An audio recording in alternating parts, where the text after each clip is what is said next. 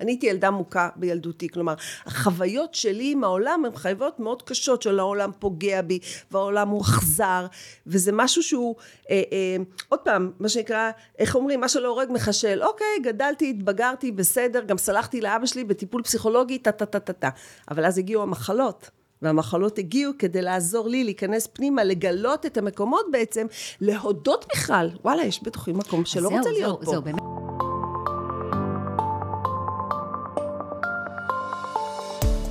שלום, הגעתם לפודקאסט דרך הבטן להקל את החיים. הפודקאסט שיעזור לכם לעכל את החיים בקלות. אני תמר צוברי, נטורופטית, ואני עדי זוסמן, תזונאית קלינית. כאן נארח דמויות בולטות בתחומי הבריאות האינטגרטיבית, ונביא לכם את הנושאים הכי חמים ומעניינים בכל הממדים, גופני, רגשי ומנטלי. אז שתהיה לכם האזנה נעימה ומועילה.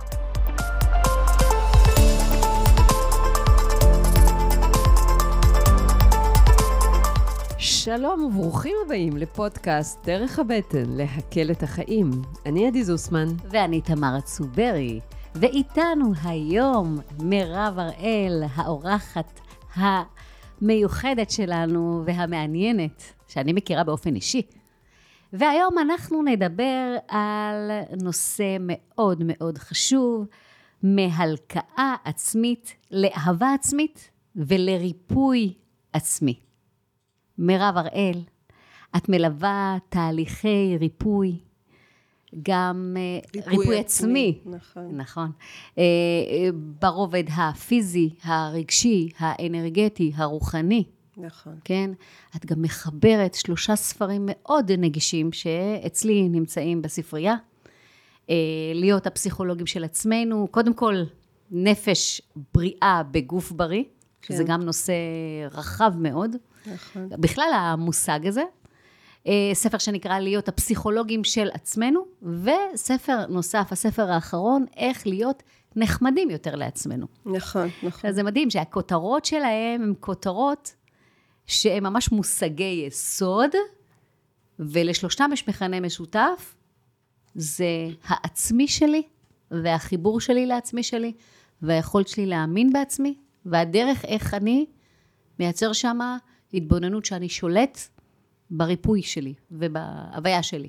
אני חושבת ששלושתם יש מכנה, כמובן כל אחד יש לו את, ה, את, ה, את הייחודיות שלו, אבל אני חושבת שהמכנה המשותף זה בעצם להעצים הרצון שלי, משאלת הלב שלי, להעצים כל אדם ואדם להתחבר פנימה לעוצמה שקיימת בו, לחיות שיש בו, ל- ל- ל- לאינטואיציה שלו, לחלק בתוכנו שיודע, ומשם לקחת אחריות על המציאות שלנו, על כל הדבר, ומשם להעז, להאמין שאנחנו יכולים לרפא את עצמנו ולטפל בעצמנו. זה לא אומר במקום עזרה מקצועית, ממש לא, זה רק אומר להעצים את הפרט.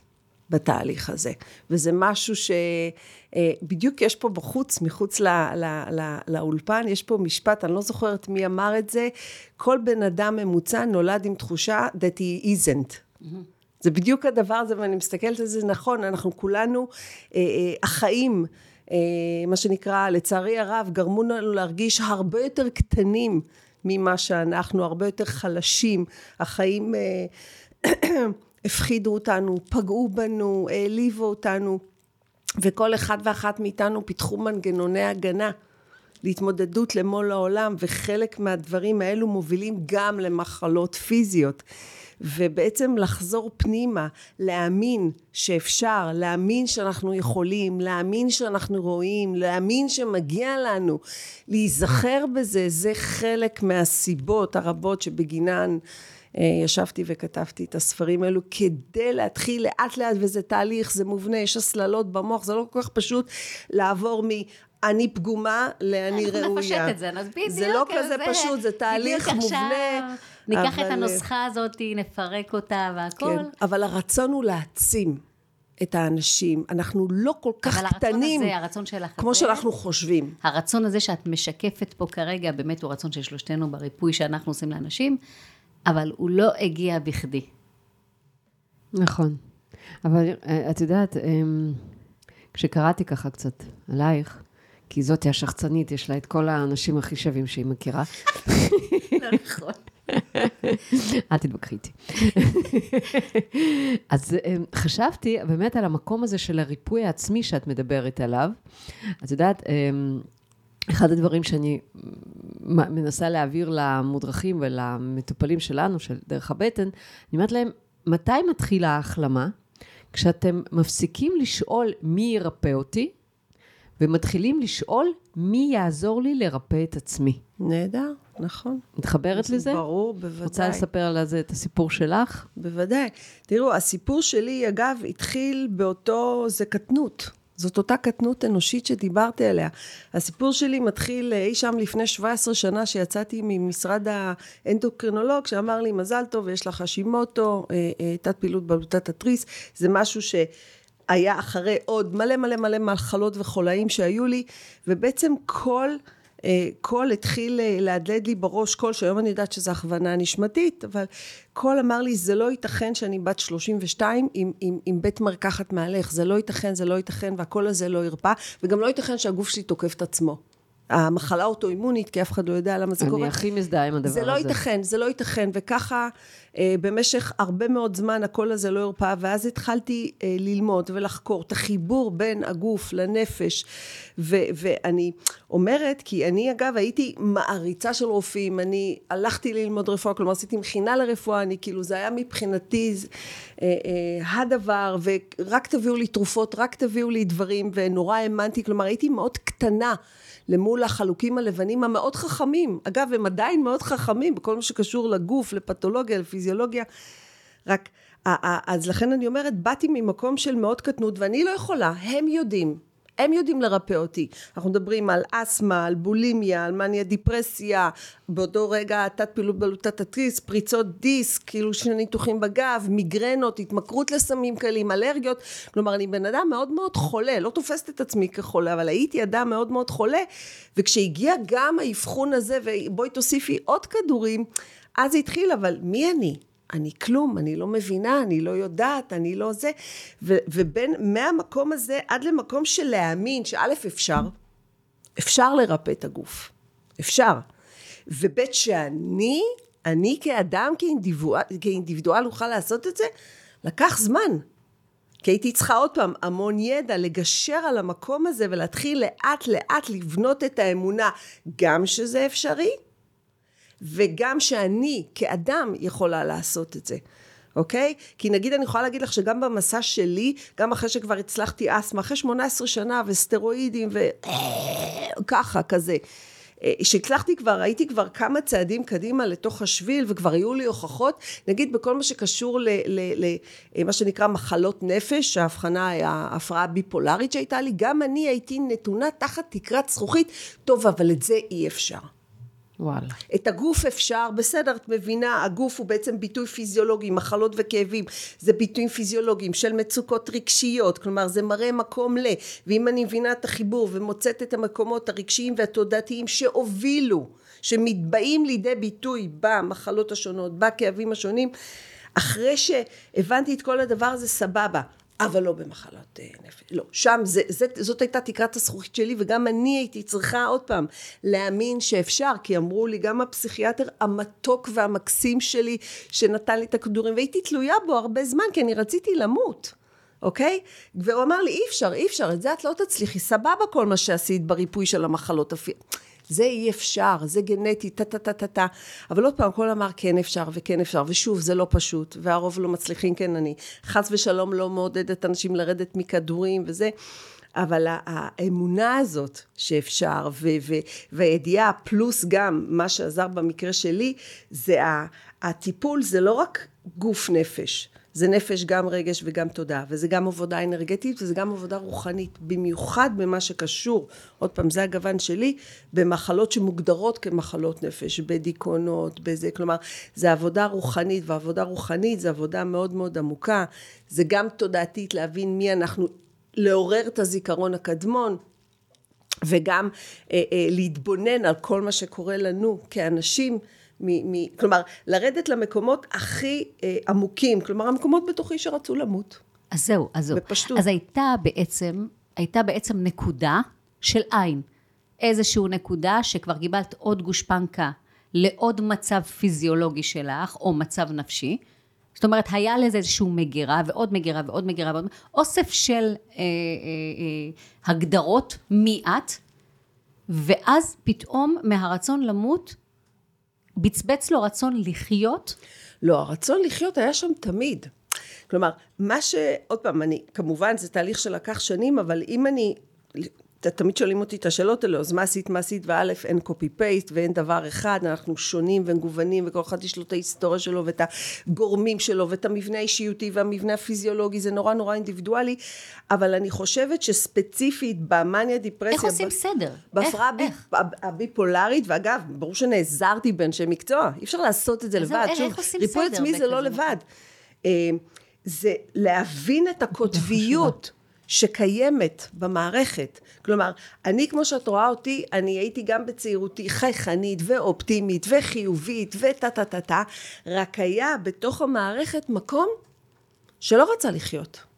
עכשיו למקום הזה לא היה מקום, זה חלק מהמנגנוני ההגנה שלנו, מנגנוני הדחקה, אסור לו להיות, כי אם אני, אני הייתי ילדה מוכה בילדותי, כלומר, החוויות שלי עם העולם הן חוויות מאוד קשות, של העולם פוגע בי, והעולם הוא אכזר, וזה משהו שהוא, אה, אה, עוד פעם, מה שנקרא, איך אומרים, מה שלא הורג מחשל, אוקיי, גדלתי, התבגרתי, בסדר, גם סלחתי לאבא שלי בטיפול פסיכולוגי, טה טה טה טה טה, אבל אז הגיעו המחלות. והמחלות הגיעו כדי לעזור לי להיכנס פנימה, לגלות את המקומות בעצם, להודות בכלל, וואלה, יש בתוכי מקום שלא רוצה זהו, להיות זהו, פה. זהו, באמת מה ש... מה אז ש... בכלל למפות את הדבר הזה, להגיע למקום הזה, ואז אני... לחסוך, לחסות עליו, ולהעניק שם אור ואהבה, ו- ו- ולהכניס לשם תודעה.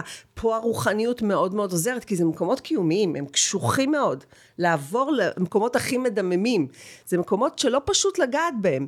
אז גם כמובן בסביבה מקצועית תומכת, כי אי אפשר לעשות את זה לבד, את ה, לגעת במקומות האלו, וגם להביא את המראה מקום המאוד מאוד גבוה של לשם מה הדבר הזה. אוקיי? כשאני רוצה למות, שום דבר לא עוזר, כן? בסופו של דבר. אז איך, איך, זה, איך, איך אני הופך להיות הפסיכולוג של עצמי? איך אני הופך איך אני הופך להביא את עצמי לנפש בריאה בגוף בריא? תראי, התשובה לאיך להיות הפסיכולוגים של עצמנו, התשובה הפשוטה במשפט אחד, זה, זה המשפט שאני, אה, אה, אני אוהבת פשטות, אני אוהבת להנגיש דברים לאנשים, זה להתחבר לחלק בתוכנו שיודע, זה שעמוד על אינטואיציה. ותחושות בטן. כלומר, כולנו יש לנו את המקומות האלו שאנחנו יודעים, יודעים משהו, לא יודעים איך אנחנו יודעים אותו, וזה, להתחבר למקום הזה שיודע, ומשם לשאול, את השאלות הנכונות, לעצור רגע, לשאול, להיות הפסיכולוג של עצמי זה לא להחליף פסיכולוג, ממש לא. זה רוב האנשים אגב לא הולכים, לכ... אני חושבת שכולם צריכים להיות בטיפול. רגשי, נפשי, כזה או אחר. האמת שאני מסכימה. אני אומרת, נולד לכם ילד, מיד תפתחו לו תוכנית לפסיכולוג, כי הוא בטוח יהיה כי גם במשפחות נורמטיביות ואוהבות וזה, הילד הזה ייפגע, הוא ייפצע רגשית. אה, אני אוהבת משפט של דוקטור גבור מטה, שהוא פסיכיאטר, זה שאומר טראומה, זה לא מה שקרה לך, זה מה אתה הרגשת תוך כדי הדבר הזה, והאם אותו פצע קיבל מענה. כלומר, יכול להיות שגדלתי משפחה הכי אוהבת והכי דואגת והכי זה, אבל פעם אחת אמרו לי, לא יודעת, את אפס, את פה, את שם, והדבר הזה עבורי, עבור מבנה האישיות שלי, בסביבה, באותה נקודה בזמן, פצע אותי, נפש, וזה כן. טראומטי, ואני כל פעם מופעלת מהמקום הזה, וזה המשקפיים שדרכם אני רואה את העולם, אני אפס, אני לוזר. And so on and so on and so on. אז אני אומרת, עצם העובדה של אה, לעצור ולהתחיל לשאול, ועוד פעם, יש פה מודל תרפיוטי של להתחיל לשאול את השאלות, אוקיי? Mm-hmm. מתוך נקודות מוצא מסוימות, זה כבר התקדמתי לעבר להתחיל להבין את עצמי יותר טוב. כי רוב האנשים לא הולכים לטיפול פסיכולוגי. אין זמן, אין כסף, אין בשלות. פחד להיחשף בפני בן אדם, אה, זה ייאוש. כל השאר זה, זה תירוצים, אני אומרת, אני קוראת לזה תרצת נפוצה, אין זמן, אין כסף. זה הכל תעדוף. אבל גם לפעמים יש פה איזושהי הזנה של מצב מסוים, ומה שנקרא, את מתחילה לתת לו עוד מלבושים על למה את במקום. השאלה היא, אני לא רוצה לחיות ככה, אז איך אני כן רוצה לחיות? ושם מתחילה השאלות. אז עצם זה שאת בכלל שואלת את השאלה הזאת, mm-hmm. אז מה כן? בדיוק. אז מה כן? Mm-hmm. ואז ברגע, זה, זה המצוי, וזה הרצוי, ואז את צריכה לפרוס את הגשר בין המצוי לרצוי, והגשר הזה... וזה מה שאהבתי בספרים שלך. מה שאהבתי פה, בתהליך התרפויטי, יש פה ממש כלים פרקטיים, איך אתה מסייע לדיאלוג החיובי, היש, מתוך הרע, איך אתה בונה את הטוב. זאת אומרת, אתה רואה את החושך, אבל אתה בונה את האור ש, שיכול, זאת לא מבטלת את המצב הלא טוב, הרע, אלא את בונה את הטוב מתוך... אה, אי אפשר, תראי, אי אפשר, לבט, אי אפשר לבטל את זה. אי אפשר, זה תמיד יהיה שם. את יודעת, זה ה- ה- ה- החושך והאור, אני קוראת לזה בשפה שלי, זה לרדת ל- ל- למרתפים ולפגוש שם את, ה- את הילדים המדממים. אוקיי? עכשיו, הילדים המדממים האלו, זה יכול להיות הכי... זה דימוי קשה. מה? זה דימוי קשה. ילד מדמם, אגב, זה יכול להיות אותו ילד שאמרו לו, אתה אפס, אתה לוזר, לא יצא לך שום דבר, והדבר הזה רגשית. לגמרי. רגשית הוא מדמם. אני מטפלת, אני גם עובדת עם הרבה אה, נפגעות תקיפה מינית בבית, כלומר, יש על היוסטור ולהקתו, יש ספקטרום מאוד מאוד שלם של מה זה אומר, אבל לרדת לאותם מקומות, לאותם מרתפים אפלים, וזה שאגב, יש מערכות הגנה שלא רוצות שנרד לשם. הן עושות ככה, אצבע משולטת, תלכי תחפשי את החברים שלך. את לא הולכת לשם, כי אם את תלכי לשם, את לא תרצי לחיות באמת. אוקיי? כלומר, עם המון, עם המון חסד, עם המון חמלה, עם המון עדינות, עם המון רוך, עם המון קשב לבשלות הזאת, אבל זה לרדת לשם, ואז לאט לאט להתחיל למפות ולראות מי שם ומה שם, ולהתחיל להביא את אותה תודעה.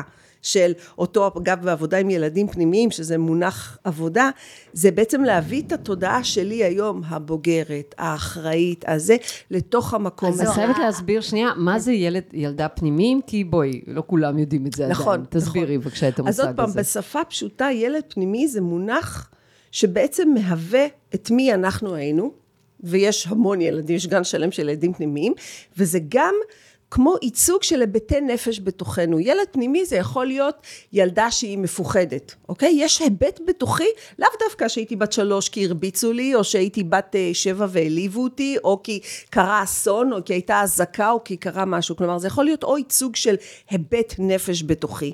אוקיי? ואני אומרת, זה לא ילד אחד, יש בתוכנו המון המון המון ילדים פנימיים שזקוקים לחיבוק ולריפוי ולאהבה ולתשומת הלב ולתודעה ולשנות הסללות במוח של אני לא בסדר ואני פגומה ואי אפשר לאהוב אותי וכל המסקנות המסולפות שלמדנו. העניין הוא שהם אבל. מנהלים לנו פה את ההצגה. הם מנהלים את, ה- את ה... נכון, הם מנהלים את איך, זה. איך עולים על זה? איך, אמ, אני לא רוצה להגיד אה, מונעים מהם, אבל לאט לאט צריך איכשהו לה- להחזיר לקדמת הבמה נכון. את הבוגר אז- הפנימי שלנו. נכון, אז א', את? מבינים שהם שם. את יודעת, זה easier said than done. עצם להבין שאני מנוהלת, אני הבוגרת שהנני, מנוהלת בחלק מהדברים על ידי הילדות הפנימיות שבי, שזה אותן ילדות שחושבות שהן לא מספיק טובות והן לא ראויות לאהבה, או שהן פגומות, או שהן דפוקות, או שאי אפשר לאהוב אותי, או כל שאר הדברים שלכאורה העולם לימד אותי מתוך החוויות שלי מהעולם. אז זה בעצם להבין שהן שם, הן מנהל, עכשיו הן מנהלות אותי בגלל שהן מפעילות המערכת הרגשית שלי, הן מפעילות המערכת ההישרדותית שלי, נכון? הרי זו מערכת הישרדותית ברור. של אם משהו, גם בתור בן אדם מבוגר, אני לצורך העניין, ניקח דוגמה, אני רוצה זוגיות, אני רוצה אהבה. אבל אותה ילדה גדלה בבית שהייתה אלימות בבית, שאבא השפיל את האימא, או שהייתה אלימות פיזית, או כל מה שראיתי שמי שאוהב אותך, מי שאוהב אותי, אה, אה, אה, אה, פוגע בי, מכאיב לי, או משפיל אותי מתאים, שלה. אז זה מה שיקרה, כלומר מצד אחד אני ארצה, אני אדם בוגר, אני ארצה את הזוגיות, אני רוצה את, האינטימיות ואת הזה, אבל יש אותה אחת שתגיד, לא, מה פתאום, מתוך מקום הישרדותי, לא, זה מסוכן. אוטומציה כזאת. היא- היא- אוטומציה שהיא אוטומציה נרכשת בעקבות איזשהו... מערכת דפוס, הישרדותית שרוצה לשמור, כוונת המקור של אותה מערכת הישרדותית היא להגן עלינו. לא, זה לא טוב לך זוגיות, כי זוגיות זה 1, 7, 1, 2, 3, 4. זה מה שראיתי בילדות, זו הסללה שלי על זוגיות, על אהבה, אוקיי? או לצורך העניין... העניין אה, הוא שזה מאוד לא מודע. הבן אדם במודע אומר שהוא רוצה XYZ, זה כמו אנשים הוא שבאים... רוצה תוצאה, אבל ורוצים- הדרך אל. התוצאה, היא באה עוברת מתוך דרך מה שאת... המרתפים כן. האלה שבעצם את אומרת. נכון, מירב. נכון. מדמם. עכשיו עוד פעם, עצם העובדה שאני רוצה לפגוש את המקום, אני מבינה שהמקומות האלו מנהלים אותי, עכשיו כן, נדרשת מודעות, זה השטיח בכניסה, שעליו מנגבים את הרגליים עוד לפני שנכנסים בדלת. אם אני לא במודעות, אם אין לי את הרצון, אין על מה לדבר. זה, זה, זה דבר ראשון. עכשיו, ברגע שהחלטתי שאני רוצה, בין אם מחלה דחפה אותי, פוגשי סרטן, הם נאלצים, מי שנמצא בזה, אני עובדת גם עם פוגשי ופוגשות סרטן, יותר פוגשות סרטן. המחלה הזאת דוחפת אותי בעצם לשנות, הרי ריפוי במילה אחת, שואלים אותי מה זה ריפוי, אני אומרת זה שינוי. נכון. שינוי של מה? שינוי של כל מה שלא תומך את הגוף, שזה המומחיות שלך, וכל מה שלא תומך את הנפש. כלומר, עכשיו, בשביל לשנות את כל מה שלא תומך את הנפש, זה אומר, ברמה שלי עם עצמי, מה אני חושבת על עצמי, מחשבות לא טובות שאני חושבת על עצמי, רגשות לא טובים שזה, וגם החוצה, סביבה רעילה, אנשים רעילים, מקומות שלא טוב לי להיות בהם, ויתור על עצמי, ריצוי, כל הדברים האלו, יש נשים שצריכות לשנות את הסביבה שלהם, את החיים שלהם. אבל לא כולן יכולות. נכון. מה עושים? לא כולן יכולות, יש בנות שהחיים שלהם תלויים בזה. ובעצם המחלה, ואז המחלה, היא תחפושת סופר אכזרית. במיוחד סרטן, זו תחפושת סופר אכזרית. אבל זו תחפושת שבאה blessing in disguise, היא באה לאפשר לי הזדמנויות מגיעות מחופשות, היא באה לאפשר לי להעז לשנות. עכשיו אי אפשר לשנות הכל, את יודעת, זה, זה גם הרגלי וגם. בזעם. זה לאט, לאט, לאט לרצות. עכשיו, כן, היתרון היחיד במרכאות של פוגשות סרטן, אין להם ברירה. אז אה, יש אקדח לרקה, וזו מחלה מפחידה, והחיים שלי, ופתאום איזשהו רצון, אותה עוצמה שדיברתי עליה, פתאום, פתאום המקום הזה מתעורר מבפנים, אני רוצה לחיות, אני רוצה לחיות טוב, מגיע לי, אוקיי? אבל את יודעת, לא צריך ללכת עד כדי סרטן. אני חושבת נגיד על... אה, נתתי דוגמה קיצונית, כן, אבל על זה... זה... מטופלות שמגיעות אלינו עם מה שנקרא תסמונת מעי רגיש, או קרון, או קוליטיס, ואת חוקרת ואת קולטת שהאישה חיה באמת, האישה או איש, לא משנה, בסביבה רעילה. נכון. וואלה, אבל היא כרגע לא מסוגלת לעבוד בגלל המחלה. היא לא יכולה לעזוב את הסביבה הזאת, הפיזית. אז מה היא כן יכולה לעשות? מה היא כן יכולה לעשות? אז עוד פעם, אני גם הבנתי עוד פעם לאורך הרבה מאוד שנים שבריפוי יש ארבעה ערוצים שונים שבהם נוצרת מחלה ולכן יש גם ארבעה ערוצים שונים שבהם הריפוי. אז אחד מהם זה הפיזי, לבריאות, הטכנאית מתעטשת. זה נכון. אחד מהם זה הפיזי, הפיזיולוגית תזונה, לא נכונה, אורך, כל, כל ההיבטים הפיזיים, הפיזיולוגיים הפתולוגיים. ולכן הריפוי הפיזי באמת זה תזונה, זה תוספים, זה צמחי מרפא, זה המון המון המון, זה הדרך הכי מוכרת לצורך העניין. אבל זה ערוץ אחד. ואז הערוץ הנפשי שבו נוצרת מחלה, זה בעצם כל הדברים שלא תומכים את הנפש שלי. כל הסביבות, הסטרס, הלחץ, סביבות רעילות, אנשים רגילים, התרחקות. אוקיי? אה, ואז הריפוי הנפשי בעצם זה ריפוי גם של התודעה. מה אני חושבת על עצמי, מה אני חושבת על העולם, על המערכות יחסים וכו' וכו', וגם של הרגש, של הפסולת הרגשית שקיימת בתוכי, הרעל שהצטבר בתוכי כלפי עצמי, או כלפי העולם, או כלפי הסביבה, או, אפרופו מחלה אוטואימונית. או גם וגם וגם. מה זה מחלה אוטואימונית? הגוף יוצא כנגד עצמו, משמע אני, מירב, יוצאת כנגד עצמי. עכשיו, פעם אגב, יכלתי בריפוי שלי, שארך עשר שנים, אוקיי? סיימתי אותו, החלק הזה נגמר לפני שבע שנים. הריפוי היה מאוד, היציאה כנגד העצמי הייתה מאוד גסה. הייתי בולימית, זה יציאה כנגד העצמי. הייתי אה, אה, מכורה לסמים קלים, ולא... וגם מה זה הלקאות עצמיות. ולא צינגלה עם חברים. מכורה יפה מאוד, כן? תלויה בזה, זה מנהל אותי, כאילו, יודעת, אנשים נוטים לפעמים אה, אה, אה, לצייר קצת בוורוד את ההתמכרות לסמים. אה, זה רק סמים קלים. לא, זה, זה חתיכת התמכרות. וגם... אה, אה, אה, אה, אה, אה, אה, הייתי ב- ב- ב- במקום שלא היה טוב לעצמו בצורה מאוד מאוד גסה. עכשיו, את הדבר הזה כבר סיימתי מזמן. עכשיו, מאז עברו המון המון שנים. עכשיו, מה, אני עדיין לא יוצאת כנגד עצמי? עצם זה שאני שופטת את עצמי, אני לא מספיק גמישה, לא מספיק נדיבה, לא מספיק אמפתית, לא מספיק, זה עוד פעם, זה אוטומטי, נכון? המוח שלנו מכוות הרי לשליליות. ברור. נגטיביטי בייס. אז עצם זה, זה עדיין יציאה כנגד עצמי. אז האם, האם תהליך הריפוי שלי הסתיים? החלק הגס שלו כן. אוקיי? כי הגוף דיבר את מה שהנפש לא יכלה לדבר, גרון זה גם ביטוי, זה גם תקשורת פנימית עם היבטים בתוכי, תקשורת עם הסביבה, בעולמות. רוחניים יש צ'קרה, יש חסימה של גבוה לנמוך, גישור גבוה לנמוך, זה מהמעידים אחר כך שאני כבר שמונה שנים לומדת ב, ב, במרכז לואריה, mm.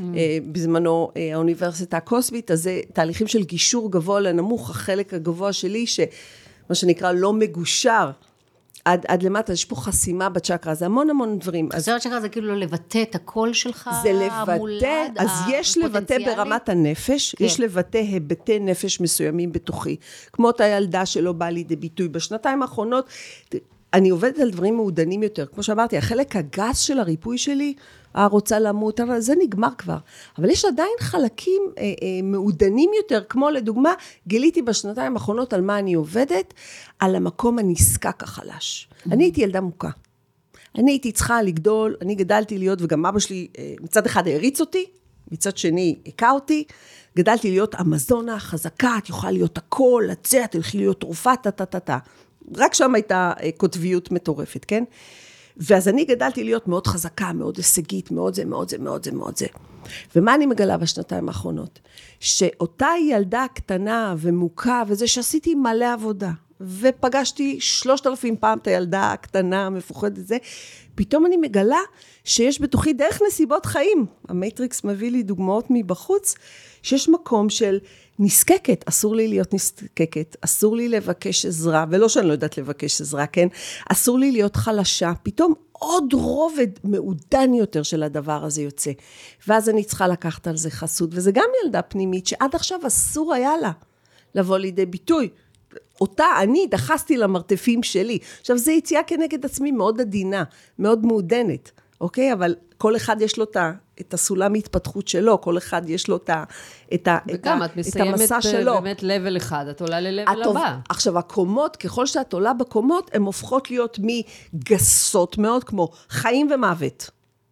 אה, אה, מחלה מחלה קשה. פיזית קשה, לעומת זה, הקומות הן מעודנות יותר, למה? כי חלק מה... אמרנו, ריפוי זה שינוי, זה גם שינוי של המערכת הרגשית שלי. ממקום שהוא מאוד קשה, חזק, נותן לה, למקומות מעודנים יותר. עכשיו, כדי שאני אהיה מעודנת יותר, גם הטווח הרגשי שלי צריך להתעדן, נכון? פעם הכל היה אה, או שחור או לבן. היום זה הרבה יותר, זה לא או זה או זה, זה גם וגם, זה תמיד יהיה גם וגם, כן? אבל אני לומדת רכות יותר, עדינות יותר. כלומר, זה, זה התהליכי ריפוי שלי בקומות שבהם אני נמצאת. הריפוי כבר מזמן נגמר, אבל אנחנו לא מפסיקים להתפתח. קצת להתחבר באמת ל- לפן הנשי יותר, האנרגיה הנשית יותר. נכון, נכון, פחות בדיוק. אה, גברית לוחמנית. בדיוק, ואני, אה, אה, אמנם יש לי ארבע אחיות, אבל אבא שלי לימד אותנו, מי שהחיים זה ג'ונגל, מי שלא טורף נטרף, טה-טה-טה, מה שגאו גם היכה אותי מספיק בשביל שאני ארצה להגן על עצמי ולהיות חזקה. זה ככה הם חשבו פעם, שככה שיריות. מחנכים. הכל בסדר. גם אני הייתי ילדה מוכה באותו עניין. נכון, נכון. מאבא הפרופסור אין שלי. פה, אגב, ב- ב- אפרופו, ואת אה, מביאה נקודה חשובה, אפרופו ריפוי, אין מה להאשים. אף אחד בצות. האם זו אחריות שלהם? כן. האם הם אשמים? בטח, ודאי. זה התפקיד שלהם לשמור עליי, להגן עליי. אבל הם עשו את מה שכולם ידעו. הם באמת חשבו שזה-. שזאת הדרך. זו הדרך, לחנך. ככה עושים טה-טה-טה. כלומר, גם הרמה התודעתית של אותה תקופה הישרדותית הייתה שונה. לגמרי. כן. וגם המציאות שלהם הייתה כלומר, שונה. אז מצד אחד אני מקבלת את זה שאין מה, על אחת כמה וכמה הם ההורים שלי חיים, כן, אין בכלל מה זה. מצד שני, יש בתוכי ילדה פנימית, פגועה, לא רק פגועה, כועסת, זועמת על העוול שנעשה לה, על ההזנחה שנעשתה לה, על הפגיעה שנעשתה לה. וחלק מאוד מאוד חשוב ב- ב- בריפוי שלנו, זה להגיע לילדים האלו ולאפשר להם בדרך שאינה פוגענית, כלומר לא ללכת עכשיו לאימא שלי, איך גרמת ועשית ונתת וטה טה טה טה טה, אלא לעשות עבודה פנימית, אגב, שזה נגיד כתיבה אינטואיטיבית, פשוט לכתוב את כל הדברים החוצה, זה להוציא את כל המטענים הרגשיים האלו שחלקם הופכים לרעילים וחלקם באים לידי ביטוי בתור מחלות בגוף, להוציא את הרעל, את הכעס, את הזעם הזה, בדרך שאינה פוגענית, לתת בעצם לילדה ביטוי. לאותה ילדה שהיכו אותה ופגעו בה או השפיעו, לא משנה מה קרה כרגע, לתת לה את הביטוי, להביא לשם את הריפוי, לחבק אותה. היא זאת שיושבת במרתף המון המון שנים. כי הסביבה אמרה, יאללה, מה שלא רק חשל, תקדמי, הנה, נגמר, פה פה פה פה, והיא נשארה שם, לבד. הצילו! וחלקן, חלק מהילדים האלו צועקים אלינו דרך מחלות, דרך כאבים, אנחנו פה. עכשיו, כמובן שיש משמעות לחלקים בגוף, את מדברת על הבטן, תהליכי עיכול, אה, עיבוד ועיכול של תהליכים, של אנשים, של אירועים, של חוויות של העולם עצמו, אוקיי? מסקרן אותי מאוד מאוד. כאילו, אם אני רוצה ברמה הפרקטית להתחיל, קודם כל לבצבץ אמונה בריפוי עצמי, אז באותה סיטואציה שבה אני נמצאת עכשיו במטען רגשי קשה, שהוא, כמו שאמרת, הוא חוזר בכל מיני, אה, בכל מיני אה, אה, אה, תחפושות. תחפושות, אבל גם... הזדמנויות. לא, לא, אבל הוא גם הוא חוזר בכל מיני אה, אה, לבלים, אוקיי? ואז אני יודעת עכשיו שאני נמצאת במטען רגשי קשה. הדבר הראשון, מה שאני עושה, אני מבינה, קודם כל עוצרת, נושמת, מבינה כרגע שכנראה יש משהו קדום, זה לא הפוטנציאל האישי שלי, האישי שלי שאיתו נולדתי, אלא זה משהו שנרכש ברישום הנפש שלי עם הזמן. אני עוצרת, מפצלת את עצמי לבוגרת שמטפלת באותה ילדה פגועה. זה, זה הרעיון, הבנתי את זה נכון, את הנוסחה הזאת? בגדול, עוד פעם, מתחילה לחפש את השורש ש, שפגע באותו שדה של מציאות מה, את הילדה מחפשת את הקטנה. השורש של, של, אותו, של, אותו, של אותו מטען. כן, עוד פעם, יש פה, יש פה, יש פה שני רבדים, יש רובד תודעתי ויש רובד רגשי. רגשי כן. זה אותו זעם, זה אותו כעס. אה, אה, כעס זה בסך הכל ביטוי לכאב שיושב מתחתיו. יותר קל למערכת להתעסק בלכעוס על משהו, מאשר לכאוב כאב כלשהו. ייאוש, חידלון, אכזבה, אה, פגיעת במינה. כלומר, לפעמים יותר קל לנו לכעוס. אם אז אני כ- עוברת כעס דרך זה- הכעס... כעס זה מצב בעצם... עדיף שתתעסקי למערכת, אפרופו מערכות הגנה מאוד תבוניות ומאוד איזה, עדיף להם שתתעסקי עם הכעס הרבה פעמים, והוא יוצף על ידי טריגרים כל הזמן. תתעסקי עם הכעס במקום להתעסק בכאב העמוק יותר שנמצא שם. מתחת לכעס מתחבא בעצם הכאב, השורש שורש הכאב. של הדבר, כן. וכש... לאו דווקא אם את יודעת אירוע ספציפי או לא. אז יש כן. את ההבנה, אני עכשיו במצב של כעס, עוצרת, מבינה... א', בכעס את לא עוצרת, את נותנת לזה לצאת לא, החוצה ולהיגמר. אוקיי. את לא יכולה לעצור כעס. תני לגל, את חייבת לתת לגל לא, לעבור, גם לא להדחיק רגשות. כעסים, אני לא יודעת לא, רק להוציא. רצו לא להרביץ לאנשים. רוב הבעיות שלי יכולות אחר כך ללכת למשל להלקאה עצמית של אכילת סוכר, בלילה. ששם אני כבר נפגשת עם עצמי מול המראה, ושנייה, עם כל זה שאני מלמדת המון אנשים לא לעשות את זה, אני שנייה עם, העוד, ה- עם, עם המקום הלא פתור הזה. זה אוקיי? חזק ממך, כן, זה אוטומט, אבל, את לא אבל, שולטת אבל על זה. בפרקטיקום, להתבונן, לשהות עם, זאת אומרת, לראות את המקום הזה, לשהות בו, לעבוד איתו, לפרק אותו, לפורר אותו, ולחפש את השורש שלו, מתי פעם ראשונה משהו נוצר שם. תראי, א', זה, זה מה שנקרא לרוקן פסולת רגשית. אז עוד פעם, לרוקן פסולת רגשית בדרך שאינה פוגענית. כי עוד פעם, כשאני כועסת, שמישהו לחץ לי על איזה כפתור, על איזה יבלת, כל המטען הרגשי, כל הזעם, כל הכעס, שעוד פעם, יש פה טריגר על פני השטח, אבל ברור שמגיעה משאית זבל שלמה של, של זעם, של זה. את יכולה לפרוק את זה אונליין בדרך שאינה פוגענית, כמו לכתוב את זה, לצרוח לכרית, בדמיון מודרך לעלות על גיטרה. כן. לצרוח. יש, הייתה לי ילדה בת 17 שהייתה מנגנת על גיטרה את הזעם שלה, את יכולה לצייר, את יכולה לרוץ להזיע את הזעם החוצה. את המטען הרגשי הזה, הגל הנוכחי של אותו מטען שזה כמו שקית זבל, הוצאת. יופי. פרקת. הופלה, נגעתי. בזה. הוצאת פרקת. עכשיו, אם יש לך רצון ואת מבינה שוואו, לא ייתכן שכל פעם ששולה אומרת לי מטומטמת, אני מגיבה כמו משוגע. תגובה רגשית, כן. מי זו שולה. ומי בכלל, אבל אני מגיבה ממקום שהוא לא קשור לעוצמה. לא פרופורציונלי. הוא לא פרופורציונלי לטריגר שנמצא מולי. כמובן שעם אה, בני זוג, בנות זוג זה הרבה יותר מוזה, אבל לא או עם נורמלי. ילדים. או עם ילדים, בדיוק. טנג, בשני, פוף, בסדר, איתם יש עבודה גבוהה יותר ועמוקה יותר. הם מציפים לנו דברים עוד יותר עמוקים, וגם המורים זה... הכי קשוחים. זה, זה התפקיד שלהם לעשות. זה כבר, אה, יש איזה אספקט רוחני נוסף. בכל מקרה, אחרי שאותו גל, אותה שקית זבל, מה שנקרא, יצא מהמערכת ונפלטה החוצה, האם יש לי רצון להבין למה שולה, לא, על איזה יבלת שולה לוחצת לי כל הזמן, למה אני מופעלת, וזה ככה, זה מילי סקונדה, זה, זה, זה אני מגיבה הרי ממקום, עוד פעם, של, של, נקרא לזה טראומה, זו מילה מאוד גבוהה, אבל זה בדיוק העניין, כי הרי מתחת לכעס יושב כאב, כאב, כאב, והמערכת שלי לא היא- מוכנה לחוות שוב היא- את הכאב היא- הזה. היא שליחה. היא שליחה לעשות לך היא בסך ריפוי. הכל מישהי שעברה לך בפריים, פוף, לחצה על זה, היא לא קשורה בכלל. כן. זה לא קשור לשולה, קרצייה ונודניקית ו...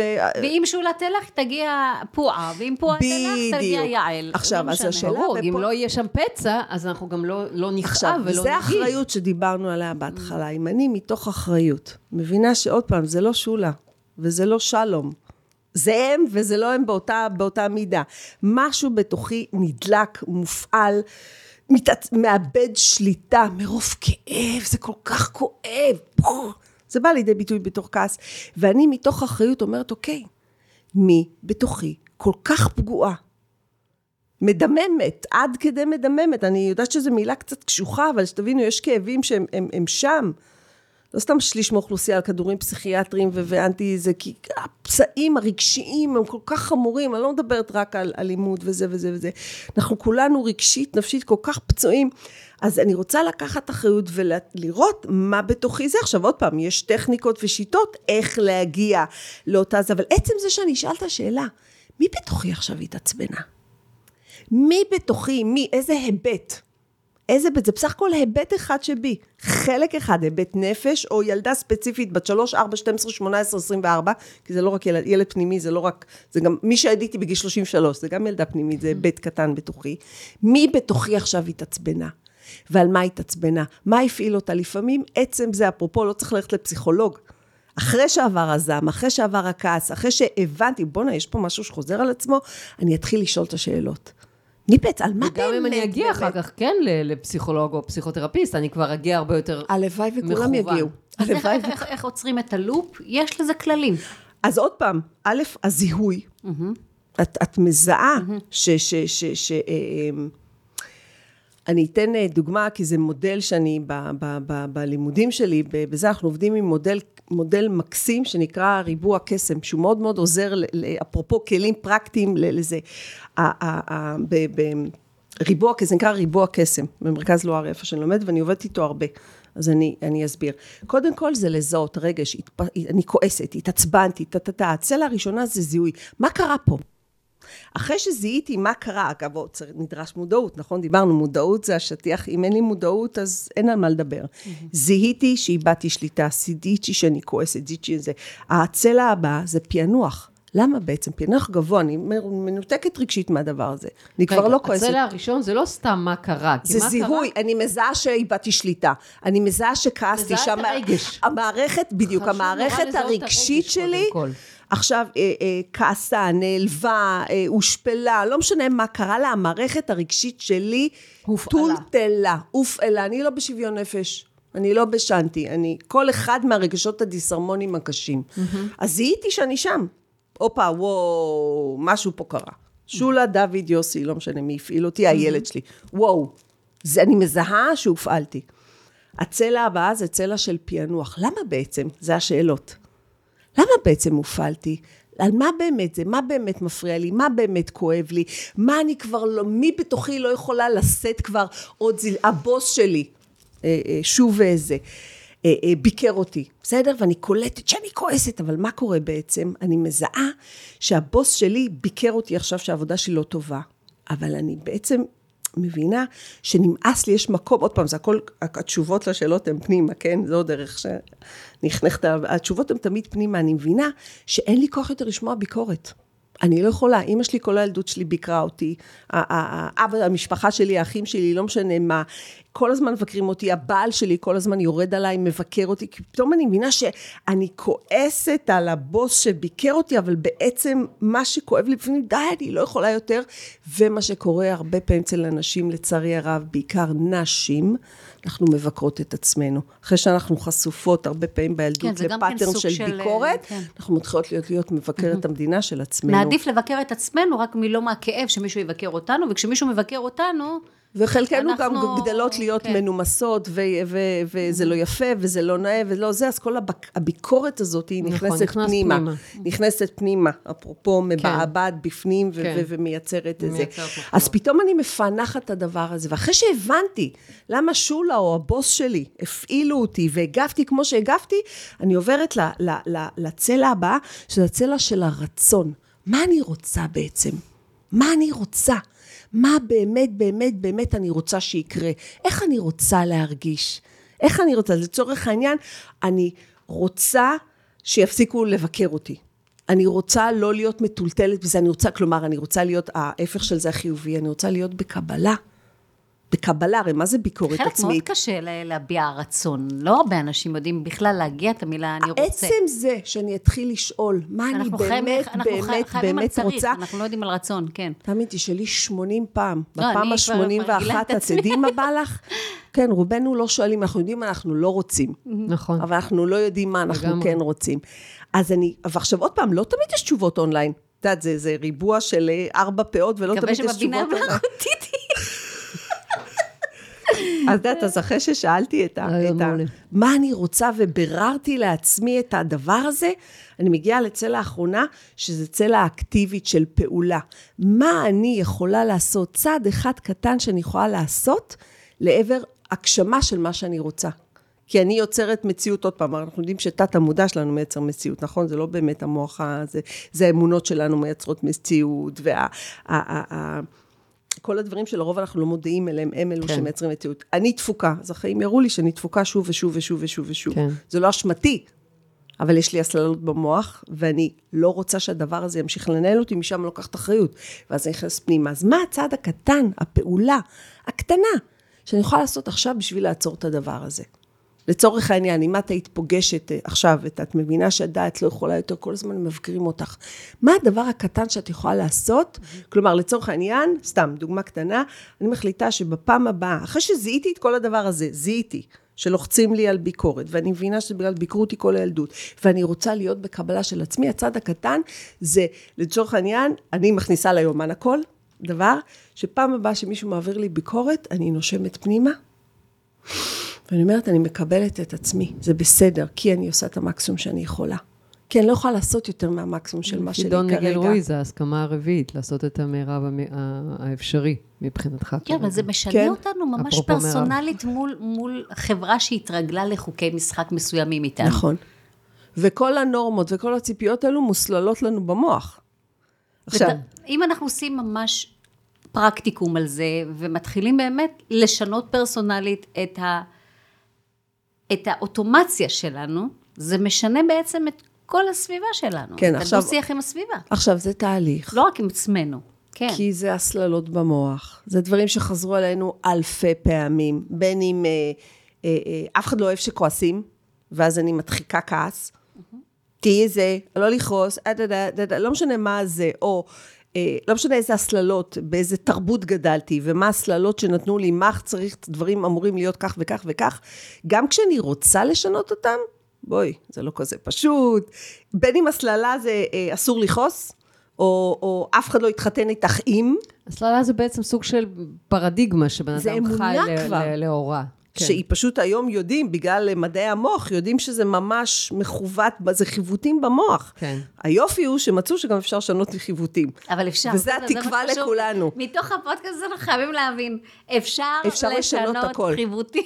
נכון. אגב, עוד דבר של, לכן אני אומרת שריפוי, אה, ריפוי הוא אפשרי, אפרופו אם אני מחברת את זה לגוף ולמחלות, ריפוי הוא אפשרי בתנאים התודעתיים והרגשיים הנכונים. עכשיו, ההסללות במוח... מה זה אומר? הסבר פרט נמק. אה, מה זה אומר? בתנאים התודעתיים והרגשיים, כלומר, אם אני אמשיך להסתובב עם ה... עם ה בתנאים, מה זה תנאים רגשיים? אני מלאה ברעל, מלאה בכעס, מלאה בייאוש, מלאה בחרדה, מלאה במקום, בואי, של ילדה שיושבת ומחכה לחללית, שתיקח אותה מפה. אני לא קשורה לעולם הזה. כולם מתאכזרים אליי, כולם רעים אליי, לא, לא. אם אני לא, אני הבוגרת לא אפגוש את החלק הזה, זה רק חלק אחד קטן, אבל הוא, יכול, הוא מאוד קיומי, הוא מאוד עמוק, הוא מאוד כואב, הוא מאוד כואב. אני לא אפגש, אני לא אפגוש את הילדה הזאת. אגב, חלק מהריפוי שלי של, ה, ה, ה, של ההפרעה הביפולרית. פגשתי את המקומות האלו שרוצים למות בתוכי, אוקיי? והעברתי לשם חסות וחניכה, ורוקנתי את המטענים הרגשיים של הייאוש. עכשיו, לרוקן ייאוש זה לא פשוט, זה מייאש. עוברים דרך זה, זה לעבור דרך הכאב. הכ- הכאב בעצם כשאת מתרוקן. מדברת על הלרוקן ולפגוש, אני רוצה רגע לתרגם את זה לשפה שאנשים אה, מאזינים. זה להרגיש את זה. זה לאפשר לעצמנו להרגיש את הכאב ואת הייאוש ואת התסכול ואת הפחד. נכון, זה נורא מפחיד. נכון. How do נכון. you do it? נכון, נכון. אני חושבת שהדבר הראשון זה להעביר משקל למה אני כן רוצה. אני רוצה להיות בריאה. אני לא רוצה שהדבר הזה ישפיע עליי. אני רוצה לחשוב על עצמי דברים טובים. לכן אני קוראת לזה, אפרופו איך להיות נחמדים יותר לעצמנו, זה למה פישטתי עם מודל תרפיוטי מאוד מאוד עמוק למשפט איך להיות נחמדים יותר לעצמנו. אה, מישהו פעם אמר לי שזו כותרת שעושה עוול לעומק של הזה, כי אני מפשטת בסוף, בסוף, בסוף, זה האם אני נחמדה לעצמי. נחמדה לעצמי זה, מק... זה, זה באמת, באמת, באמת חושבת על עצמי דברים טובים. מכירה אגב את כל הצדדים המגעילים, דיסהרמונים שליליים, לא סקסים שלי, וכולנו עסוקים בלהסתיר אותם כל הזמן. נכון? כאילו... לא, מה זה להכיר? יש הבדל בין להכיר לבין להיות מוכנה עכשיו... לחיות איתם בשלום. לא צריך לה, להחצין, אבל... וזה אפרופו מהלקאה עצמית לאהבה עצמית. אם אני רוצה, שזה השם שנתת לה, זה, אם אני רוצה לעבור מהלקאה, אני תפוקה, אני מכוערת, אני לא מספיק חכמה, אני זה, שום דבר לא הולך לי, אנשים נפגעים לידי, כל הדברים היפים והמזמורים האלו שאנחנו מזמר, מזמרים על עצמנו, הרבה פעמים בלי לשים לב בכלל, כן? בשביל להצליח לעבור מהדבר הזה, שכל אחד ואחד זה הסללה במוח. המוח, כל אחד ואחד זה, אני רגילה להגיד, נופלת לי ביצה, איזה מטומטמת אני. זה הסללה במוח, נכון? נכון. עכשיו, בשביל לעבור ללהפסיק, אני צריכה לרצות להפסיק לקרוא לעצמי מטומטמת, אגב, משהו שקרה לי, זה היה הפעם האחרונה שקראתי לעצמי מטומטמת. נפלה לי ביצה. זיהיתי את עצמי אותו, יואו, איזה מטומטמת אני. ואז שמעתי כל שאומר, זאת הייתה הפעם האחרונה שאת קוראת לעצמך מטומטמת, אני ממש שמעתי אחווה, את הפעם האחרונה שאת קוראת לעצמך מטומטמת. עכשיו, בפעם הבאה שנפלה לי בצעה, איזה בולבולונת אני. אופסי, הבאתי רגשית, תגובה רגשית, אופסי. את מבינה? התגובה הרגשית שזה לא, תראי מה עשית עוד פעם, טה-טה-טה, וכל שאר הדברים שיושבים שם למטה ורק מחכים לצאת בהזדמנויות שלהם. זה אופסי. כן. מבינה? הבאתי חמלה, הבאתי רוך לעצמי. לעצמי, קודם כל. כאילו, זה, זה, זה עכשיו, עוד זה, פעם. זה, את יודעת, אומרים חכמינו, ואהבת לרעך כמוך, אבל אני אומרת, אבל אם אתה לא יודע לאהוב את עצמך, אז איך תאהב, איך תאהב את רעך? את כנראה לא תצליחי לאהוב את רעך. בדיוק. לא תצליחי. אז המצווה מתחילה מזה שאתה אמור לאהוב את עצמך. ולאהוב את עצמנו, שעוד פעם, אם יש הסללות במוח של אני תפוקה ולא ראויה, ואף אחד לא אוהב אותי, ועדיף לאנשים שיתרחקו, כי כל מי שנמצא לידי נפגע. עם, עוד פעם, עם רצון, ועם תהליך, ועם התמדה, ועם גישור, וצעד, צעד, צעד, צעד, מדעי המוח מראים לנו היום שזה אפשרי. אי אפשר להתווכח עם זה. האם זה קל? לא. האם זה הוקוס פוקוס? לא. אבל כשיש רצון, כשיש רצון, עוד פעם, אז פושעות סרטן רוצות לחיות. אני רציתי להקשיב לקול הזה שאמר לי, את יכולה, את יכולה, את יכולה, את יכולה.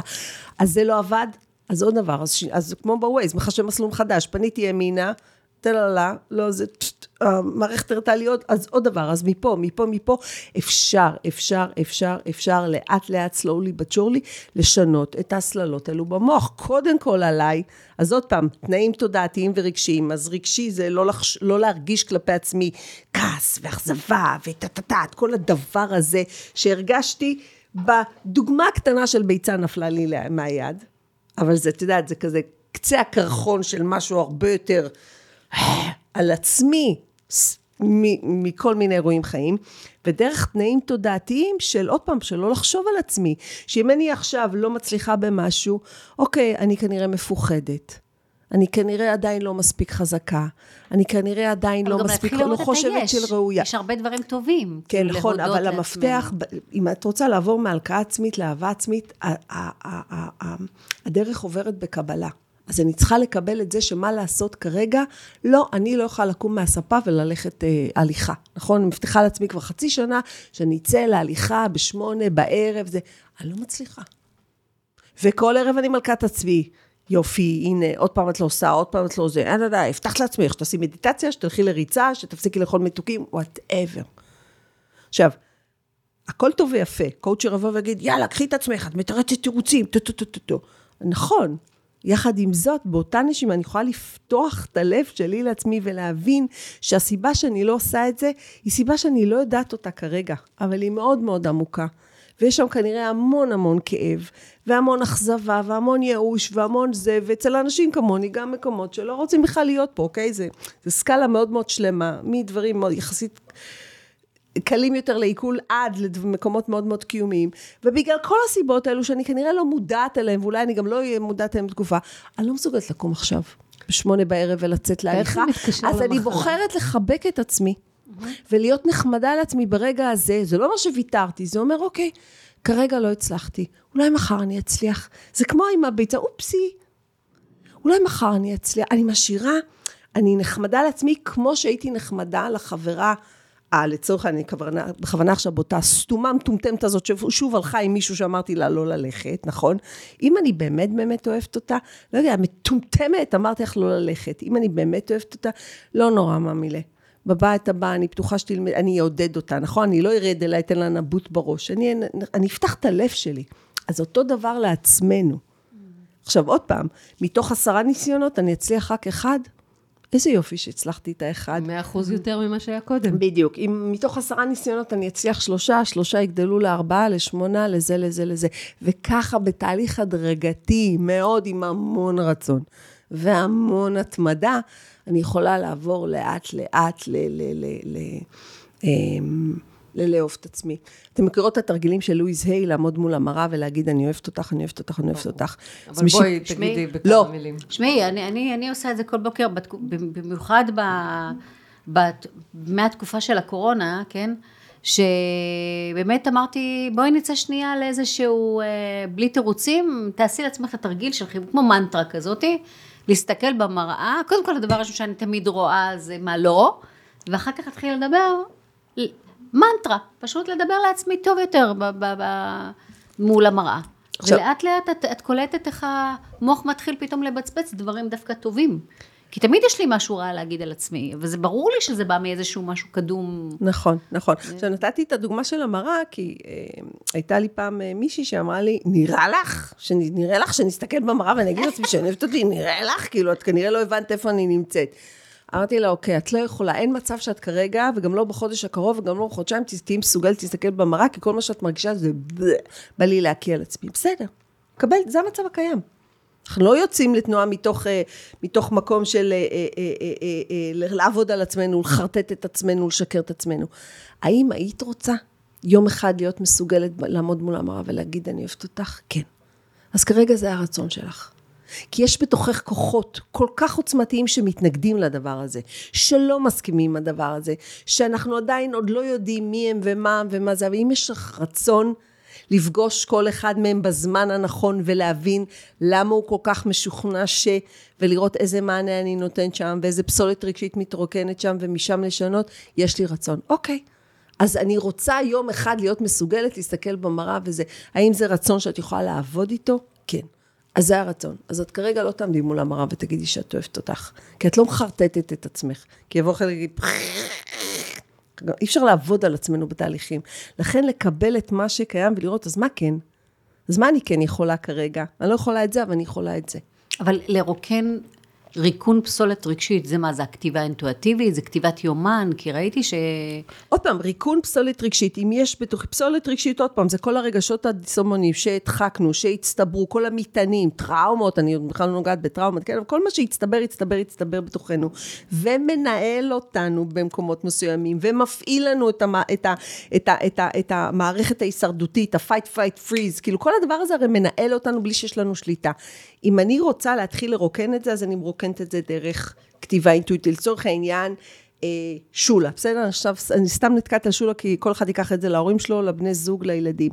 שולה מטריפה אותי עם זה, יש לי כזה בגאג' על שולה.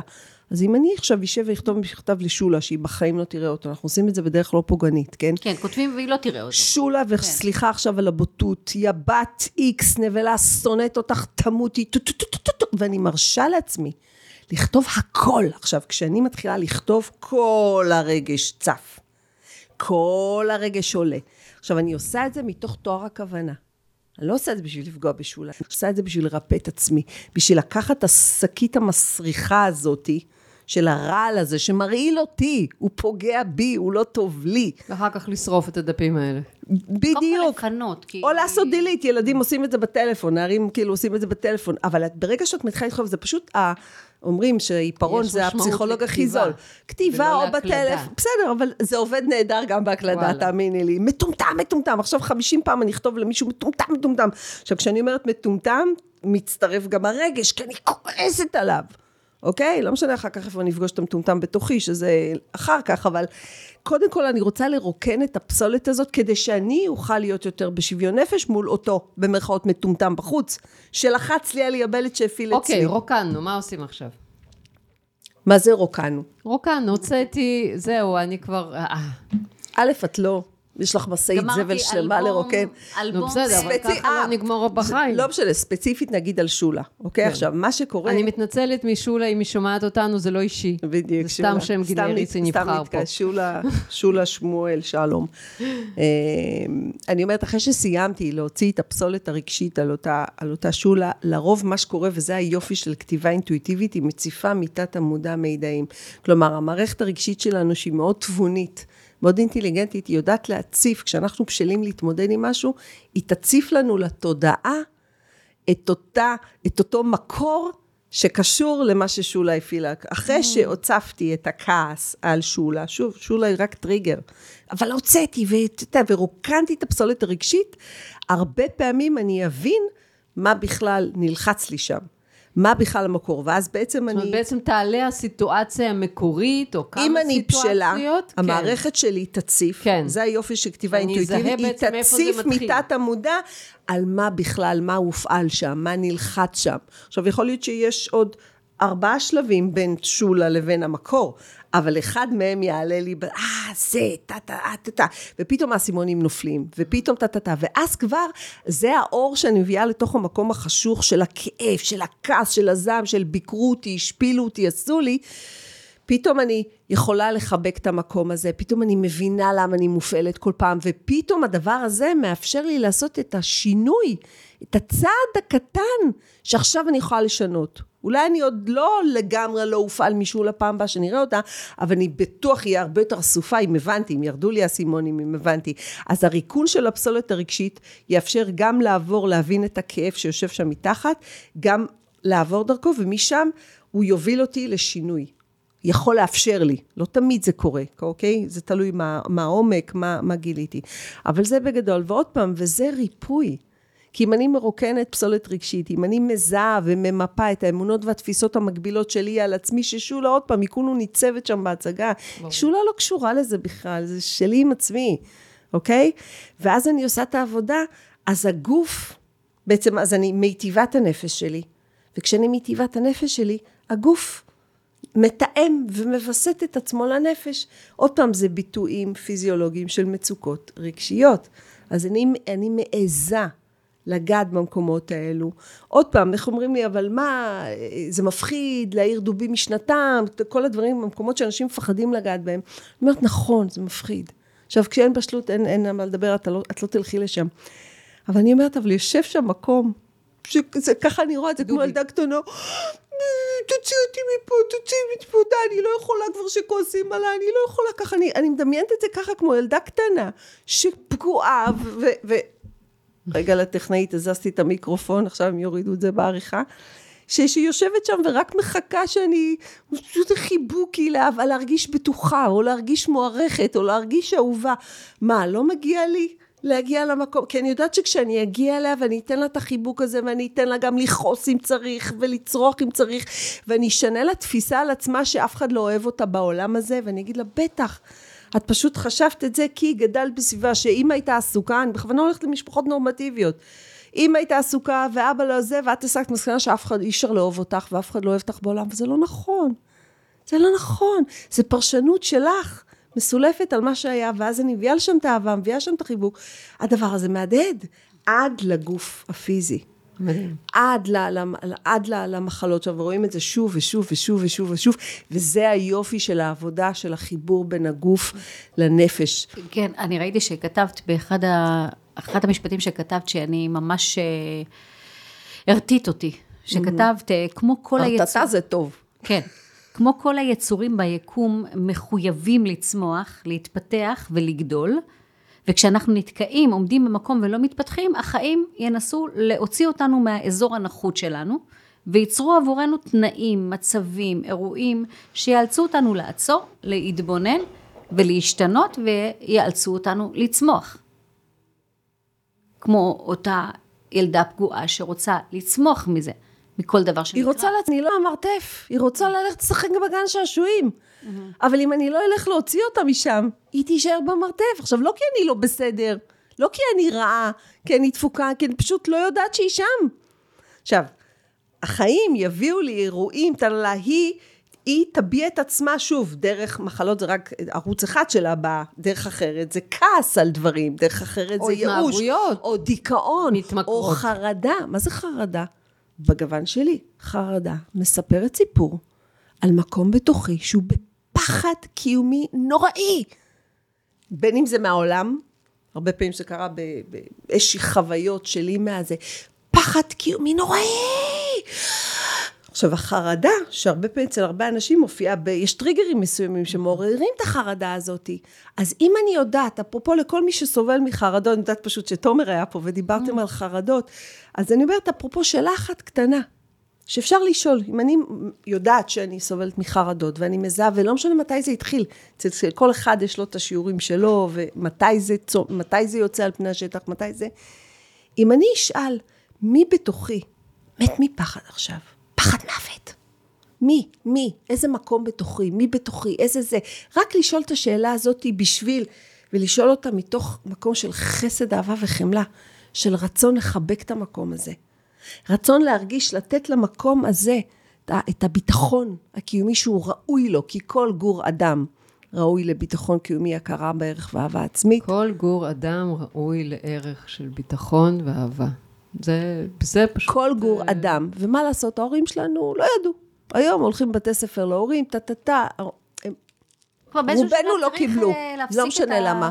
זאת אומרת, באיזשהו שלב צריך להיפרד, לא להפסיק, כמו ל- להיפרד כבר שזה מה שמקבל את המשקל היותר אה, עוצמתי בחיים שלנו, כי הוא בעצם, זה סוג מסוים של אבן שלא לא לוקחת אותנו לחיות בפוטנציאל שלנו, שממנו, לכל אחד יש קול פנימי שהוא היא משאירה אותנו בקיבוץ, מה הפוטנציאל שלנו. ואז כשיש קיבוץ, נכון. אנחנו, אנחנו לרוב תקועים, כי אנחנו מכווצים, ואנחנו לא ננוע לקומות הבאות של עצמנו, לעוצמה שלנו, למה ש... המתנה שבאנו לתת לעולם, ב- בשפה הכי פשוטה, לצמיחה, להתפתחות, לזה. עכשיו, החיים הם כן בעדנו, הם בעדנו.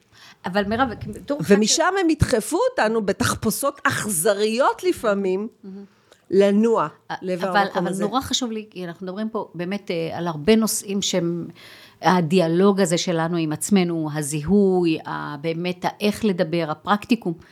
אבל אני מבינה שגם יש פרקטיקום נוסף שאת כן אה, מדברת עליו, גם איך להזין את עצמנו באוכל ובשתייה, איך לישון יותר טוב, כאילו כן לעשות פעולות תומכות, מודעות. אה, אה, בוודאי ובוודאי, להשכיב את הילדה מש- לישון, אני- להאכיל אותה כמו שצריך, אה, לתת לה לנשום אוויר צח, לתת לה לחיות במקומות איזה שימלאו ילדה אותה. רק איבדתי אותך, על איזה ילדה את מדברת? אה, אה, כל אחד את הילד הפנימי שלו, כאילו, אני לא צריכה להשכיב אותה לישון, אני רק צריכה לגרום לה להרגיש שהיא בטוחה, שהיא מוערכת ושהיא זה, ועוד פעם, אוקיי.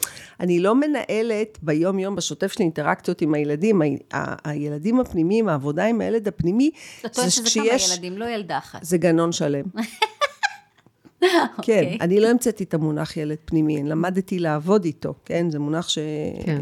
אבל אין הרבה ילד הרבה אחד, לפניי. יש יש גנון. גנון. יש מלא מלא מלא מלא ילדים, רובם לצערי הרב, או לא, לא, לא מעט מהם סובלים, כואבים, דה דה דה דה דה דה, לחשוב שאני, שוב, לא מספיק. זה, זה, זה, זה ילדה קטנה שחושבת שהיא לא מספיק, זה ערכיות.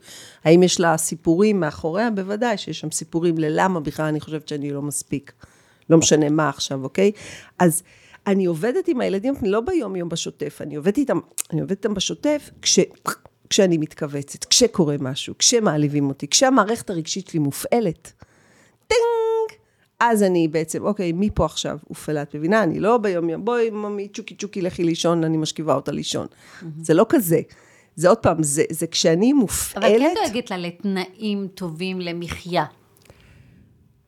תראי, עוד פעם, אכילה נכונה, יציאה לטיולים. אני, אני דווקא פה דווקא מסתכלת עוד פעם, בגוון שלי, העבודה ביום-יום בשוטף זה מירב הראל, זה אני. אני היום בת 49, יש לי ארבעה ילדים, כלומר, זה, זה, זה, אני, לי, אני. אני, כי אני, אינדי- אני אינדיבידואל שחי פה. אוקיי? ו- ו- ו- ו- ורוצה להגשים את עצמו, ורוצה אה, אה, אה, אה, אה, שיהיה לו טוב קודם כל, להיות, שיהיה לי נוח בתוך האור שלי עם עצמי, ואור זה גם פיזי, ואור שלי עם עצמי זה המחשבות שלי והרגשות שלי, קודם כל בתוך, ה, בתוך, ה, בתוך הדבר הזה. אז אני מתייחסת אליי.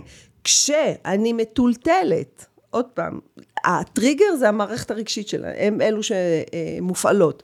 לא סתם אומרים אה, רגש זה גשר, mm-hmm. זה גשר לזה, אוקיי, משהו פה לא בסדר, משהו פה אה, אה, אה, אה, פגוע, משהו פה צועק הצילו, אז אני עובדת עם הילדות הפנימיות. ככה אני, את יודעת, אני מי שאני.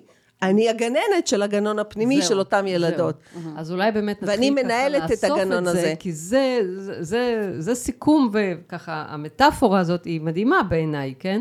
נכון. האני הבוגר שבי, נכון. האספקט הבוגר, לא השיפוטי, לא ההורה, זה כבר מספיק. נכון, אלא בדיוק. אלא הבוגר, כן?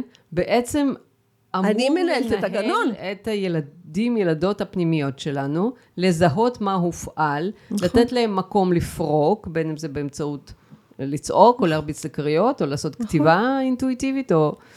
לא יש הרבה מה. כלים, כן, ברור. לחמול, יש הרבה דברים. בדיוק, ואז אחרי להרביץ ש... למי שצריך בדמיון מודרך, לא שיש מלא כן, כלים. כן, כן, בדיוק. boxing זה אחלה מקום. אה, ואז כשהדברים כבר התנקו, להתחיל באמת לבנות את המערכת האמון הזאת מחדש. למה אמון את מדברת? כי בעיניי יש פה איזושהי פגיעה באמון הדדי, בין האני הבוגר לאני הילדי. לילדות האלה, לילדים האלה. אני חושבת שזה עוד יותר עמוק, זה אמון של אותו ילד למול העולם. נכון. לא מאמין, ואז משם התוצאה של זה, זה אני, אני בעצם לא סומך על העולם. נכון. לא סומך. כן. בין אם זה תינוק, בין אם זה ילד, בין אם זה נער. ואני גם לא סומך על זה שיש בי חלקים בוגרים שכן ידעו לנהל את נכון. המערכת היחסים שלי נכון עם העולם. כי עובדה שהייתי ככה וככה לא עשיתי את זה, ועובדה שהייתי כן. ככה וככה זה. נכון, אז כש, כשמבינים, כשמבינים את זה, בסוף הכל בסוף חוזר פנימה אלינו. כשאני לא סומכת על מישהו בחוץ, ועוד פעם, זה משהו שהוא לא פשוט, והוא קשה גם לעכל את זה, אבל אין ברירה. שבתהליכי התפתחות אין ברירה. עוד פעם, תהליכי התפתחות זה הרצון להיטיב עם עצמנו, להרגיש יותר טוב עם עצמנו. אם יש מישהו בסביבה שלי שאני לא סומכת עליו, הוא שם והוא מראה לי, עוד פעם, זה לא מצדיק את ההתנהגות שלו, את מה שהוא עושה. אבל אם אני נמצאת בתהליכי התפתחות, אני אשאל, אוקיי, הבן אדם הזה נמצא בחיים שלי, אני לא סומכת עליו, הוא בעצם עוד מראה מקום שיש מקום בתוכי. שבו אני לא סומכת עליי. ועוד פעם, עם לב פתוח, חסד, אהבה וחמלה, אני אנסה לברר למה אני בעצם לא סומכת על עצמי, או במה אני לא סומכת על עצמי, איפה נפגעתי, מה, במה אכזבתי את עצמי, במה... למה אני לא סומכת, למה, מה אין לי, מה חסר לי כדי שאני אוכל לסמוך על עצמי, אוקיי? כלומר, זה עבודה עם שיקופים בחוץ, שעוד פעם, זה עבודת מראות. מניסיון שלך. אחרת. אחרי שהבאנו את ההלקאה העצמית, אחרי ש... כל הזמן אנחנו בעבודה מתמדת להציף דברים, לעבוד איתם, לעבד אותם. והגענו לנקודות של אהבה עצמית. אני כן יודעת על מטופלים שהיו אצלך שהגיעו למקום של איזושהי... יותר אהבה עצמית יותר, נוכחת. נכון. זה אף פעם לא, נכון. זה לא יכול להיות... איך זה אה, מתבטא זה... בחיים? שני דברים פשוטים שבהם אהבה עצמית באה לידי ביטוי. אחד, זה אה, אה, אה, ברור הרצונות. להיות כל הזמן בקשב, שעוד פעם, זה גם להקשיב לעצמי, מה אני באמת באמת באמת רוצה כרגע? מה באמת באמת בא לי? זה אגב נותן מענה לריצוי, ליציאה מתוך העצמי. אגב, שאמרתי קודם שיש ארבעה ערוצים שבהם מתפתחת מחלה, אז הערוץ הרוחני שבו מתפתחת מחלה זה שאני מתרחקת מעצמי, מעצמי הממוזוקק, מהמהות הקוסמית שלי. ו, ובעצם תהליך הריפוי הרוחני ברמה הרוחנית הוא בעצם להיכנס פנימה, לחזור פנימה. למה אני באמת, באמת, באמת רוצה. וכשאני נמצאת, למה מדיטציות ומיינדפון, להיות נוכח ברגע, להיות זה, לייצר שקט במערכת, כי אז אני קשובה גם להכוונה שהיא, נגיד אם אני אתאיסטית, אז אני אגיד לקול הגבוה בתוכי, שיודע מה טוב לי, שיודע שהחיים בידי ו, ובמה אני יכולה לעשות, אוקיי? גם להקשיב לקול הזה, וגם בכלל ברמת הנפש, מה אני באמת, אני מירב, מה בא לי כרגע? מה באמת באמת בא לי בסיטואציה הזאת, במקום הזה, אוקיי? אז כשאני אוהבת את עצמי יותר, אני, אני בכלל מעיזה להקשיב לעצמי, סומכת על עצמי, יותר ויותר, כי יש מקומות שאני לא סומכת, עדיין, כי החיים הראו לי ש... אה, אה, ואני מבררת את הרצון, אוקיי? מבררת את הרצון ואז אה, מבררת מי טוב לי, מי לא טוב לי. מעיזה לשנות. כשאני אוהבת את עצמי, אם יש מישהו שפוגע בי, אני מעיזה לשים שם גבולות. לא להכניס אותו לזה. כלומר, האהבה עצמית באה לידי ביטוי במגיע לי באמת מין אמונה פנימית שמגיע לי שיהיה לי טוב. ומשנה בעצם, כמו ש... ומשם משנה את כל מה שלא תומך.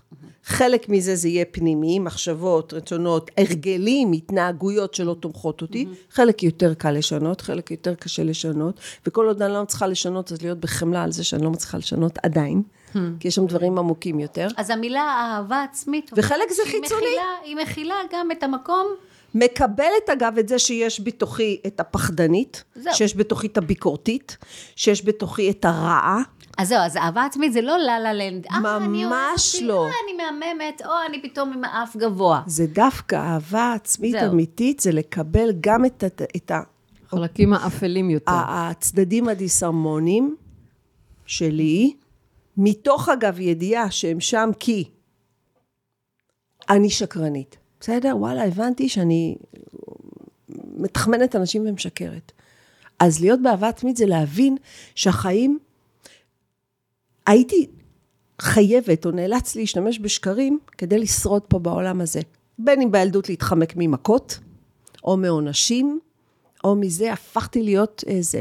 באיזשהו שלב אולי התחלתי לשקר לעצמי, אולי לא התחלתי לשקר לעצמי, אולי אני רק משקרת החוצה, זה נורא אישי. ולכן זה אולי פחות את זה אני של- שקרנית, אלא יש בי גם חלקים יש בי כאלה. היבט שכל מה שהוא ידע בשביל לשרוד פה בעולם זה בדיוק. לשקר. עכשיו, האם הוא קיים בתוכי? כן. האם ברגעי מצוקה הוא יצוף פה שנייה, הוא ירצה לבוא לידי ביטוי? כן. אבל אני מודעת אליו. ואני מתחילה לנהל אני אותו. מקבלת את זה, אני פתחתי את הלב, הבנתי שלאותה ילדה לא הייתה דרך אחרת, כי אם לשקר את דרכה בעולם הזה, ומשם אני לוקחת עליה אחריות. לצורך העניין, מצאתי את עצמי שהשתלטה ושיקרתי, מצאתי את עצמי משקרת, על שקרים קטנים, לא משנה, שיקרתי. וגיליתי את זה, אז מתוך האהבה העצמית שלי, מתוך לקיחת אחריות, אחרי איקס זמן, אני אבוא להגיד, אני יבוא ואני אבקש סליחה ששיקרתי. או שסתם, דוגמה, אני לא חייבת, מספיק אגב שאני אסלח לעצמי ששיקרתי. שלב מתקדם יותר זה גם להעז לבוא ולהגיד, וואלה, זה... מדהים. פחדתי. מדהים. כן, זה גם, תשמעי, אם אנחנו. דיברנו, אם אנחנו דיברנו עכשיו על באמת מתחילת הראיון ועד עכשיו, אם בעבר ברמת מחלה היינו לוקחים כדורים חיצוניים אל הפנים ומנסים לשנות את הפנים, אנחנו מבינים שמהפנים שלנו אנחנו יכולים לא להיות תלויים בחיצון, אלא לנהל את החיצון בצורה אחרת. נכון. להשפיע על החיצון, להתנהל איתנו אחרת. לגמרי. מירב, מה היית רוצה ככה לסיכום? איך אנחנו יכולים, להזמין, איך אנחנו אה, יכולים לפגוש את, ה, את, ה, את, את כל מה שאת כותבת והכל? א', הכל נמצא באתר שלי, מירבהראל.קום. אפשר אה, זה. אה, אני עוקבת אחרי הבלוג גם כן. יש שם, כן, בבלוג שלך הוא מדהים. אמ, אז יש את שלושת הספרים, שלושתם יצאו בהוצאת פוקוס, אפשר את זה, אנשים יכולים בחנויות לפנות אלייך, הספרים, באופן אישי. מי שרוצה יכול, כן. אני, אני... הם גם אה, תורגמו, אני יודעת, נכון? הם שלושתם באמזון, כן, שלושתם אה, אה, נמכרים גם, הם, הם, הם קיבלו בסטסלר באמזון, לא בארץ. בזה, מה שנקרא, יש עוד... דרך. יש עוד, יש עוד דרך, עוד פעם, כי אמרתי פעם, הסברתי פעם ל, ל, ל, לחברה, אגב, זה משהו שלי עם עצמי, אפרופו אוטומטיים וקטנות וזה, הייתי פעם אה, באיזשהו כנס, ועמדה לידי מישהי מהוצאת פוקוס, שמכרה ספרים של אה, מתכונים מהממים כאלו. ואני עומדת שם לידה, ואז היו לי רק שני ספרים. והיא מוכרת, מוכרת, מוכרת, בהפסקה של הכנס, מוכרת, מוכרת, מוכרת, טה, טה, טה, טה, טה. ואני כזה עומדת לי כזה, אף אחד לא רוצה לקנות את הספרים שלי. את יודעת, כזה ישר עולה אפרופו הזה, אני לא מספיק טובה, אני לא מספיק איזה, הספרים שלי לא מספיק מעניינים. ואז הבנתי, אבל זו הייתה חוויה מאוד מלמדת, כי הבנתי, ואפרופו עוד הכוונה שקיבלתי באותו רגע, כי הייתי במצוקה קטנה, כן, אני עכשיו שמה זרקור על משהו, אבל זה היה...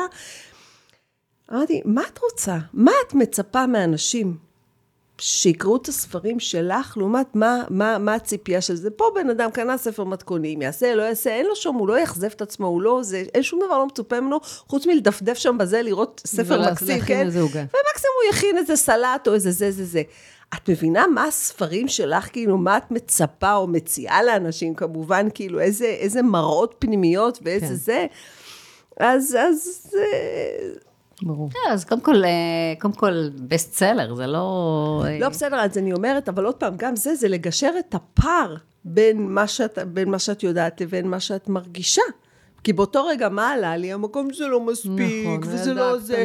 וחיבקתי את המקום הזה, כי אמרתי, מדהים. נכון, אני, אני מבינה אותך, זה באמת מבאס, זה מבאס, אי אפשר להתחמק מזה. מדהים. ואז, אחרי שתת, הייתי בבאסה הזאת, ונתתי לעצמי. הכל בתוכי, כי אני עומדת לידה מחייכת והכל קורה בפנים, זה אפרופו אונליין, ואז שמעתי את ההכוונה, נו, מה את רוצה, צ'וקי? זה כולו לרפרף במתכונים, אנשים לא צריכים לעשות עבודה, הספרים שלך הם קצת יותר מאתגרים.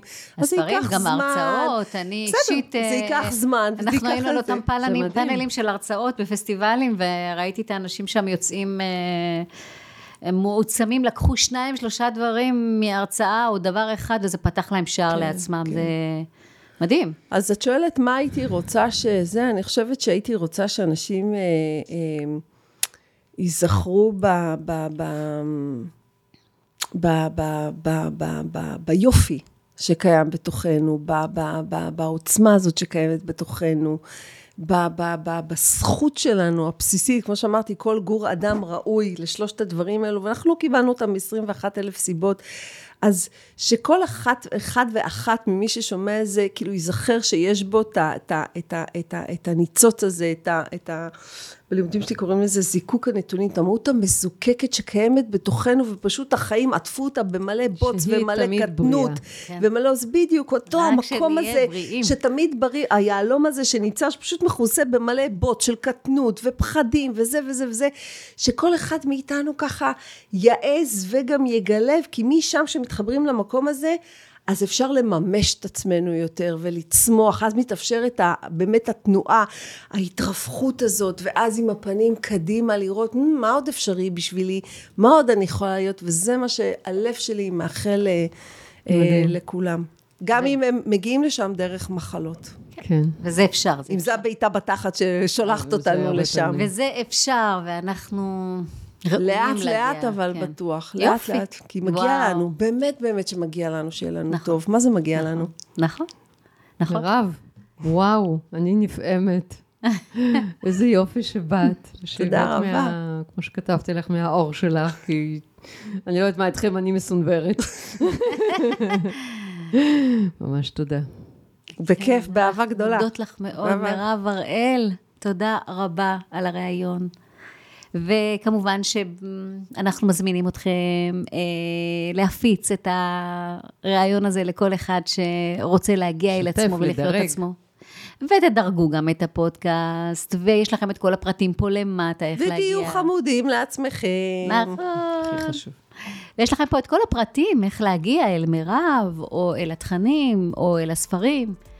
ותודה רבה לכם שהייתם איתנו. תודה רבה, עדי. תודה רבה, תמי. ביי, להתראות. להתראות.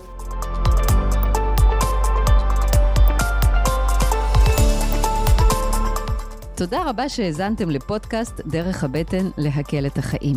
אז אם נושא הבריאות האינטגרטיבית בנפשכם, מוזמנים לעקוב אחרינו, דרך הכישורים במדיות השונות, פייסבוק, אינסטגרם ועוד, לדרג חמישה כוכבים את הפודקאסט. ולשתף את השפע הזה עם משפחה וחברים. אני הייתי עדי זוסמן, תזונאית. ואני תמר צוברי, נטורופטית. להתראות בפרקים הבאים.